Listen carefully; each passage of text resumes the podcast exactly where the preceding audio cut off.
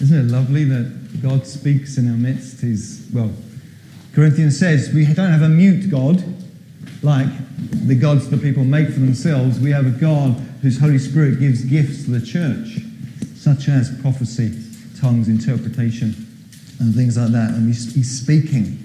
He's not mute, he's very much with us, speaking in our midst. So, last week we looked at Satan's success, successful temptation of Adam and Eve, and now we're going to look at his unsuccessful attempt at tempting Jesus. So, turn to Matthew 4. And hopefully, we can learn something to help us deal with the devil when he tempts us to go his way rather than God's way. And last week I said what I mean by when the devil tempts us, I mean by he either tempts us directly, him or one of his demons is in your face or in your circumstances, talking to you or suggesting or doing something affecting you to get you to follow his way rather than God's way, or indirectly by any of the world's sinful ways. Because 1 John, the Apostle John said, the whole world is un- sorry, am I moving around like up and having to move the camera. The whole world is under the influence of the evil one, John says. So basically, whether the influence is directly or indirectly through some of the sinful ways of the world. How can we overcome?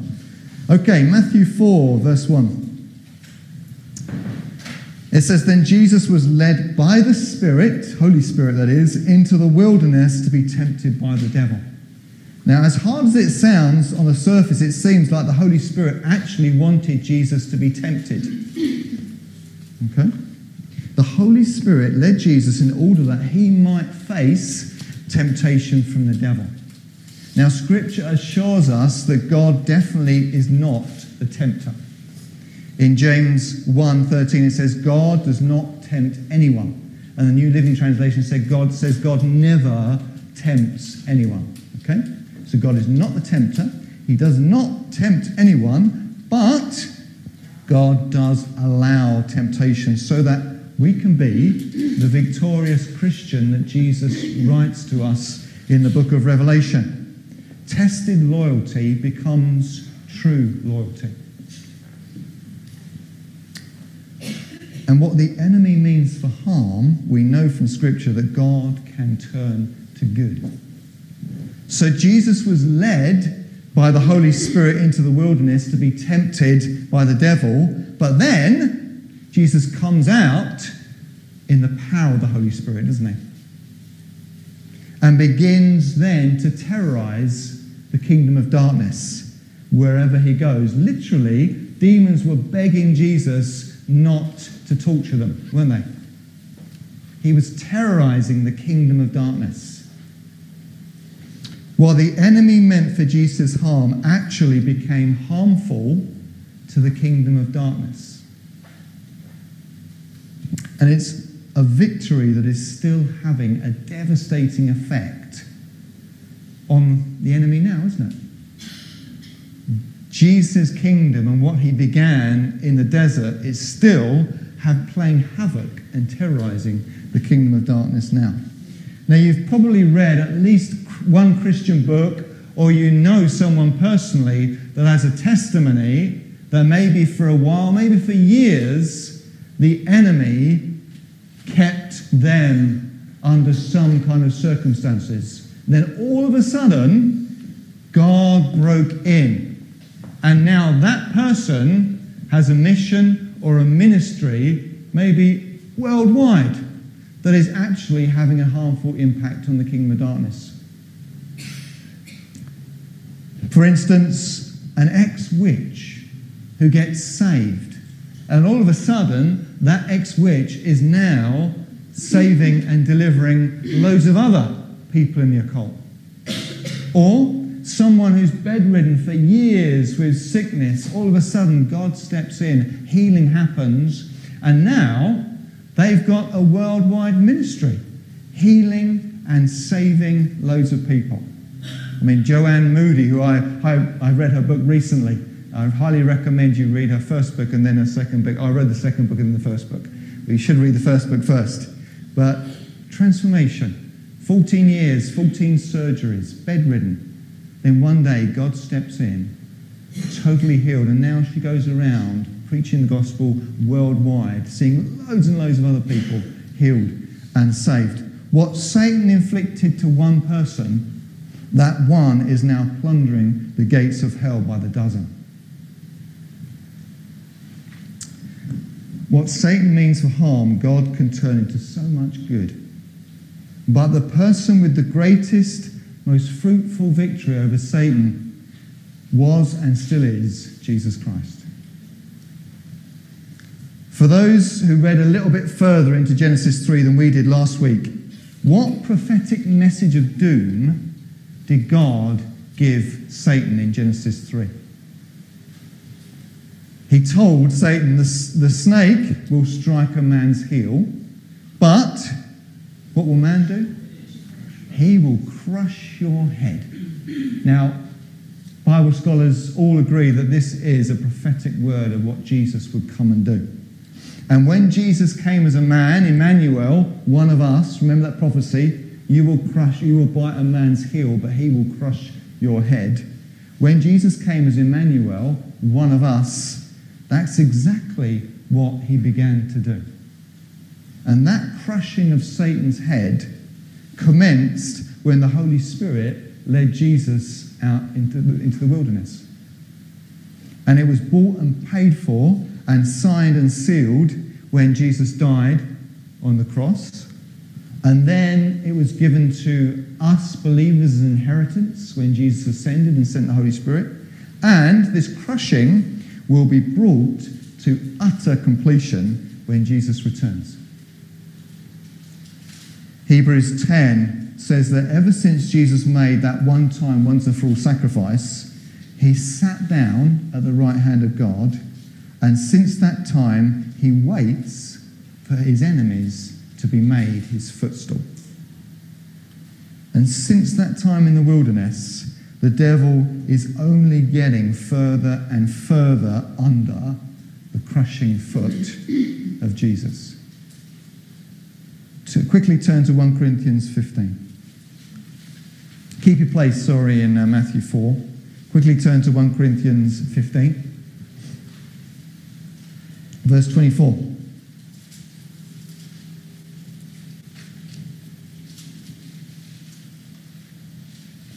It says, Then the end will come when he, meaning Jesus, hands over the kingdom to God the Father, and he, Jesus, has destroyed all dominion, authority, and power. For he must reign until he has put all his enemies under his feet. Now, the crushing of Satan began in the wilderness in that temptation, but it will finish when Jesus comes again. Now, I've heard Nicky Gumbel describe the age we currently live in as the difference between D Day and VE Day.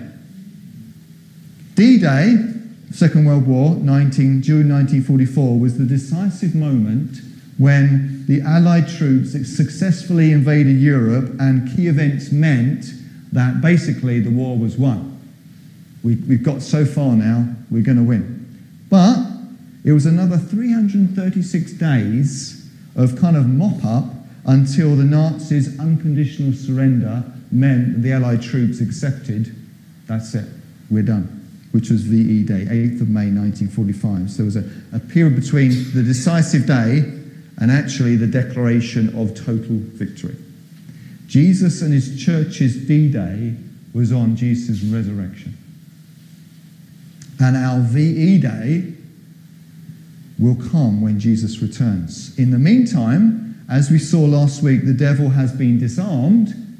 He's more vulnerable, but he's not yet been dismissed. Okay?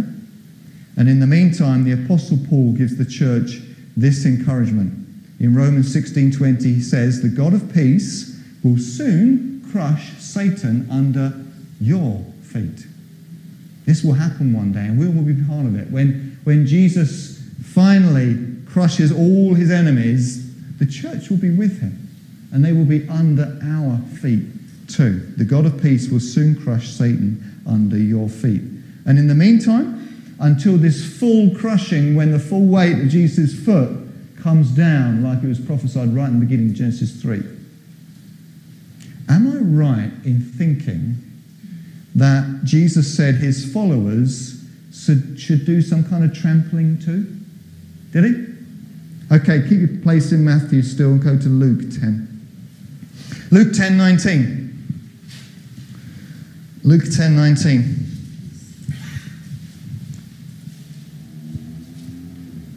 Jesus said, I have given you, this is to his first disciples, I have given you authority to trample on snakes and scorpions. Now we're guessing Jesus meaning here not literal snakes and scorpions, but um, he's meaning the demons, the, the problematic demons that you will come across in people's lives, affecting them, whether it's sickness or other disorders as we've seen in the Gospels. I have given you authority to trample on snakes and scorpions and to overcome all the power of the enemy. Nothing will harm you. That's our position, or should be our position now as believers, as Christians, as those who are um, under Jesus and yet over the enemy. The Apostle John suggests the whole world is under the influence of the evil one, which is already said. However, what did Jesus say about you? He said in John 17 that you are not of this world.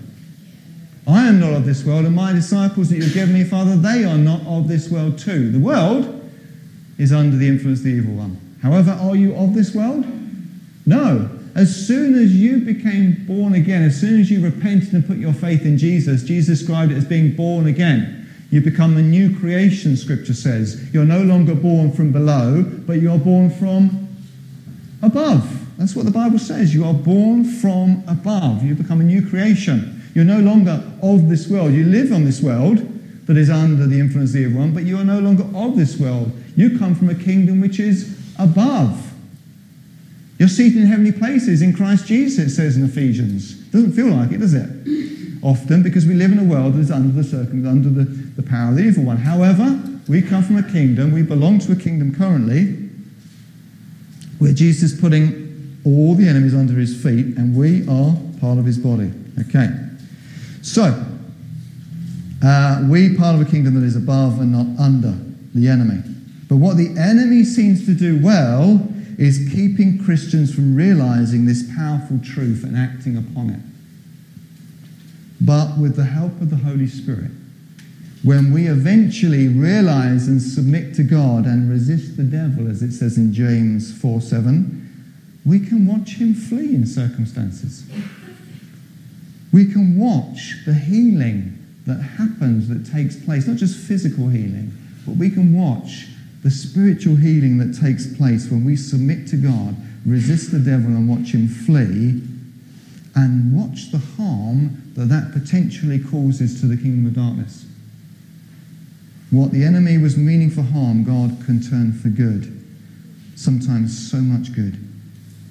Okay, go back to Matthew 4. The Holy Spirit led Jesus in the wilderness to be tempted by the evil one. Verse 2. After fasting 40 days and 40 nights, he was hungry. Now, we often feel for Jesus here, thinking how physically hungry he was. So, therefore, how vulnerable Jesus must have been. But what better time to face the devil than when you've just spent 40 days in quality time praying and fasting with your Father and the Holy Spirit? Jesus would have had a very empty, empty stomach, but a very full spirit. If you're in a season where it seems you are spiritually weak against the devil's temptations, maybe ask the Holy Spirit, are, you leading me into a fast? Now, it's best that you do your own study of fasting before you do a fast. Study it phys- you know, physiologically, but also spiritually. Go to the Bible. But one thing I would like to say about fasting is it is not a prisoner's uh, hunger strike. You know, I'm going to go without food until God listens to me, until He takes action. No, Fasting is not about going without something to twist God's arm. Okay? God is never your problem. What is the problem usually is likely to be the enemy, our behavior, or our thinking. Fasting is more to do with changing us and us being more sensitive to God than it is about changing God and getting Him to be more sensitive to us. As we've heard from the word shared this morning, He's already so sensitive to you. He wants you to know that He loves you. Fasting is more about changing you and your circumstances and how we are what we hear from God. We need to be led by the Holy Spirit and God's Word, just like we're reading about what Jesus is led by the Holy Spirit and God's Word here. Remembering, if you are being tempted, whatever the devil means for your harm, God knows you can overcome it and work it for good. Satan tempts you to fail, whereas God sees it as a test which you can pass. In this life, we don't like tests, do we? But what do tests mean?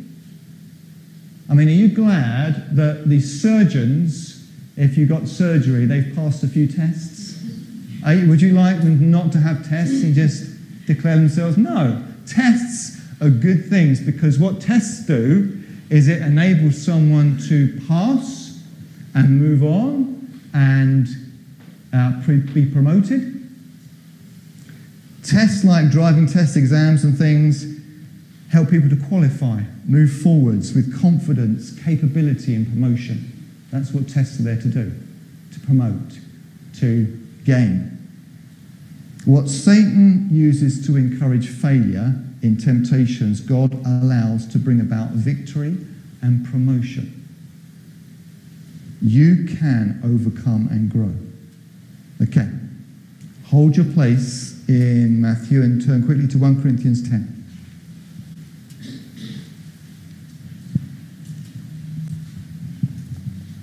1 Corinthians 10 13.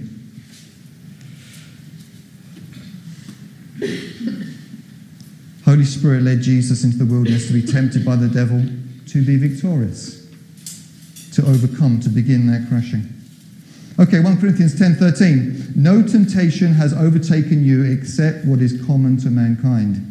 And God is faithful. He will not let you be tempted beyond what you can bear.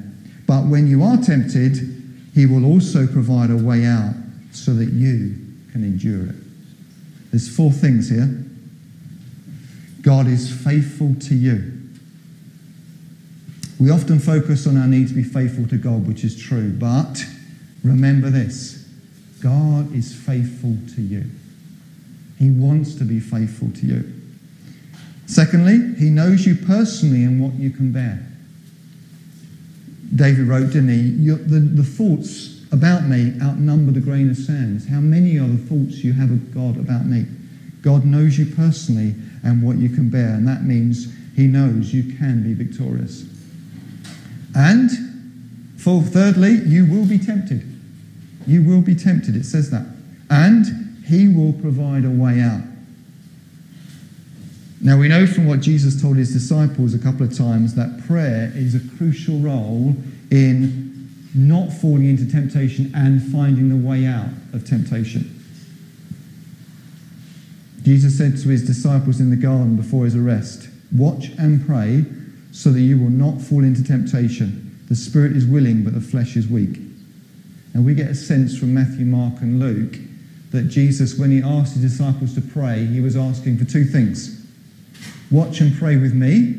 I need your kind of like your prayerful support just to be with me and watch for me and pray.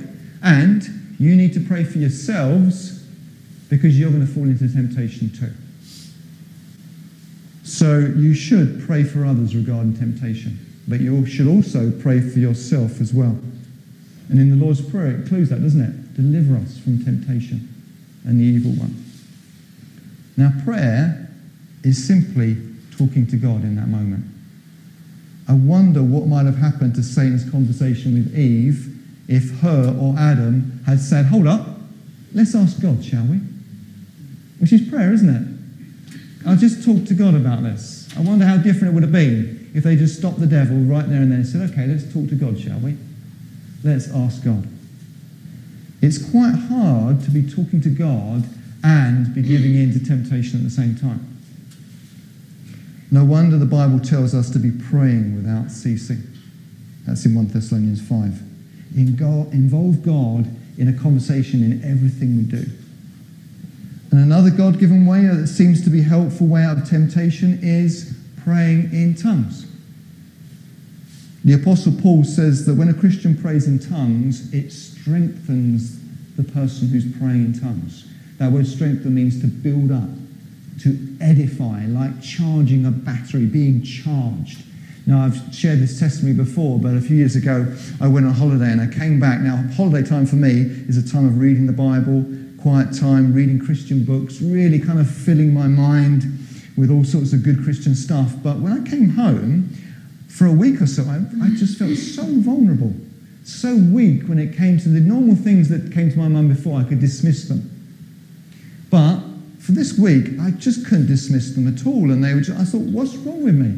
Why am I so weak at the moment? Why am I having so much difficulty kind of not not resisting temptation and seeing him flee from me, which is what I normally experience majority of the time. And I realized it dawned on me we hadn't taken the dog with us on holiday. Now, that might sound strange, but most days of the week I take the dog for a walk for about half an hour and I pray in tongues. That's, that's the time of me praying in tongues. And I realized on holiday we hadn't taken the dog with me. And although I'd been doing all these other spiritual activities, the one thing I hadn't been doing was praying in tongues for half an hour each day. And it dawned on me, ah, that's what it means when Paul wrote, the one who prays in tongues edifies themselves. I didn't realize it, but all those years I'd just been building my spirit up, being strengthened, and then for a month of not doing it, I'd become weak again. Another way God gives his believers out of temptation, praying in tongues if you do. Okay. Um, what better way to be strong enough to say no in the first place when it comes to temptation is a way out?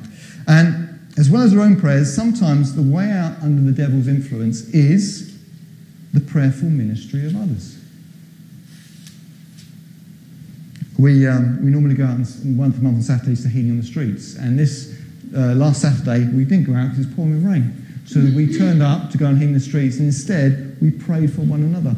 We spent an hour just praying for situations, and then we've just prayed for what came around one another and just spent time blessing one individual and praying for them. Now, if you've ever experienced prayerful ministry of other people, you'll know how powerful that is. And that God will say something there and then, whether it's through a person's word, through scripture, just something you've seen as you've been prayed for, or afterwards something happens that changes the situation or gives you hope more encouragement, whatever it is, a way out of the devil's influence and temptation in that circumstance. And as we were praying, I saw a picture of, you know, those tennis ball machines that fire out tennis balls for training and you, other side of the net, whacking them back. Well, I saw that the circumstances that people were struggling with were like a bit like the enemy firing just constant tennis balls at them. But when we, as believers, gather around one another and we start to pray for one another, it's like we've picked up our tennis rackets and we've started to whack them back. And for those of you that receive prayer ministry, whether it's uh, from one person or individuals, or sorry, from a group of people, or whether it's on the WhatsApp group, you know that people are picking up these tennis rackets, even if you're too weak and you've just been bombarded and you just it feels like they're just coming in and they're whacking these things back from the enemy kind of thing prayer ministry of others is an amazing way that God helps us, giving us a way out of the enemy's temptation influence in our lives. Um, again, one of Jesus' most appreciated female disciples was Mary Magdalene. Do you remember Mary? Whom Jesus had cast out seven demons from. Whatever the enemy, enemy means for harm, Jesus turns into so much good, doesn't he? Because we just read of Mary's ministry later on. In Jesus' eyes, there's no shame in needing deliverance from the enemy. What is a shame, not shameful, but a shame, is if you don't seek help from other believers, from Jesus, when it comes to being delivered from the enemy's attacks in our lives.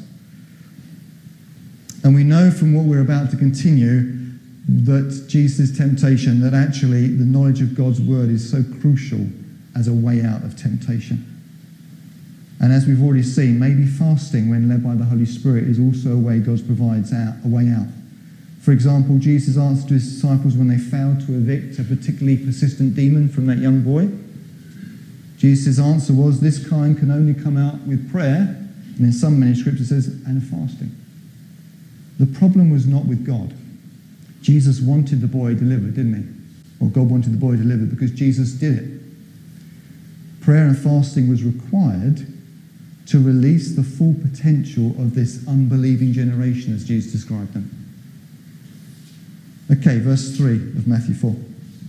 The tempter came to him and said, If you are the Son of God, tell these stones to become bread.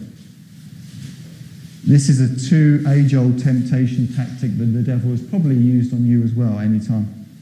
Questioning our identity, who you are as a person, but especially who you are as a Christian. Do you have those negative thoughts? Doubts, dreams, or maybe through the words and behavior of others that keep you under rather than over in your identity? And he appealed to the desire of Jesus' flesh. You know, if you're hungry, turn them into bread. Did the enemy appeal to Adam and Eve's desire of their flesh as they saw it was good for food and looked good and tasty? Verse 4 Jesus answered, It is written, Man shall not live on bread alone, but on every word that comes from the mouth of God. Every word. One reason why it's good to read the whole of the Bible, so that we can live on every word. Don't fall into the trap that the Old Testament is for the Jewish people and the New Testament is for the Christians. No, the whole of the Bible is for every child of God. The Old Testament speaks into the New Testament, and the New Testament speaks into the Old Testament, and God speaks into you through all of it. So read all of your Bible. Man shall not live by bread alone, but on every word that comes from the mouth of God. Then the devil took him to the holy city and had him stand on the highest point in the temple. If you are the Son of God, he said, throw yourself down, for it is written. He will command his angels concerning you, and they will lift you up in their hands so that you will not strike your foot against a stone. Jesus answered him, It is also written.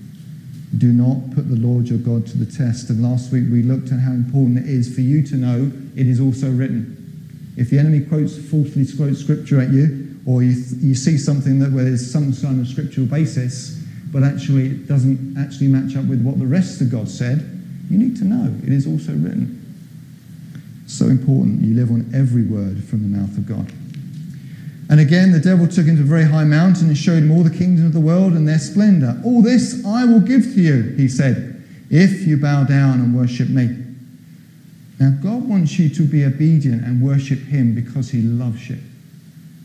Satan wants you to obey him because he loves himself and hates you. And in Luke's account, he includes the devil saying, All authority of the kings of the world has been given to me, and I can give it to anyone I want to.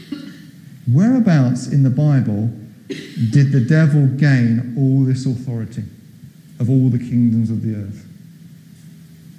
Well, it was right back in Genesis 3, where we were last week, when the devil duped Adam and Eve into obeying him rather than God, the authority that God gave Adam and Eve to rule the world and subdue it was then passed to the enemy.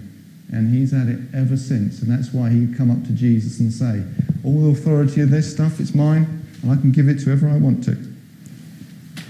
Jesus said to him, Away from me, Satan, for it is also well is written, Worship the Lord your God and serve him only. Then the devil left him, and the angels came and attended him. Now, on this occasion, the angels waited for Jesus to win the battle before they came and ministered to Jesus. Whereas in the Garden of Gethsemane, we see that it was halfway through his wrestling in prayer that the angels came and strengthened him. Then he continued to pray. So don't think you are alone when being tempted and tried. The Bible promises that you too have angels, ministering spirits sent to minister to you who will inherit salvation. And who knows how many times you have experienced the protection and the ministry of angels without even realizing it. They're just as invisible as the enemy, but just as present and in far greater number. Let's finish by reading this uplifting passage together. Hebrews 2, verse 9.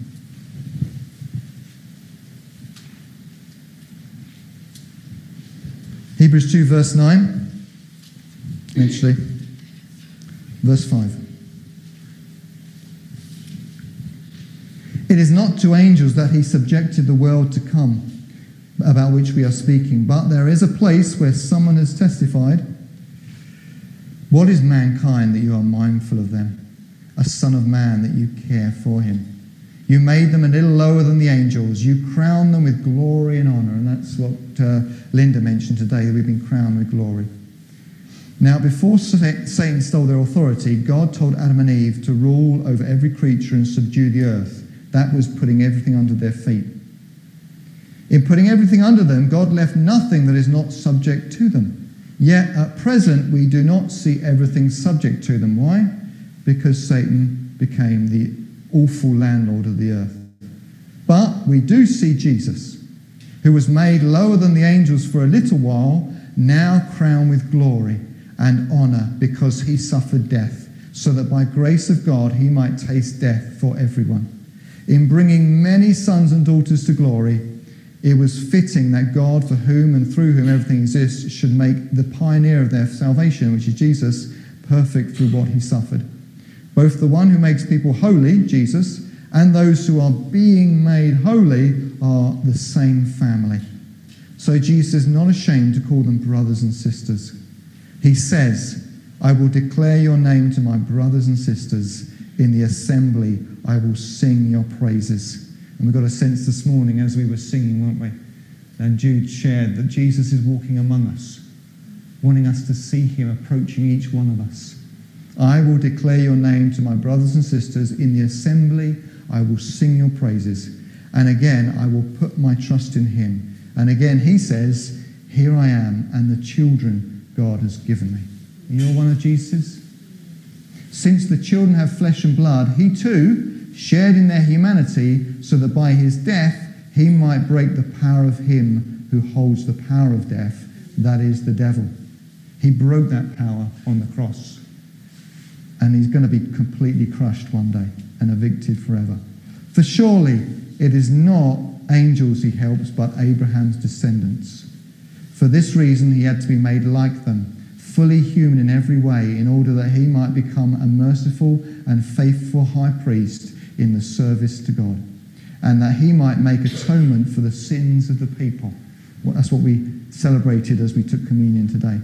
Because he himself suffered when he was tempted, he is able to help those who are being tempted.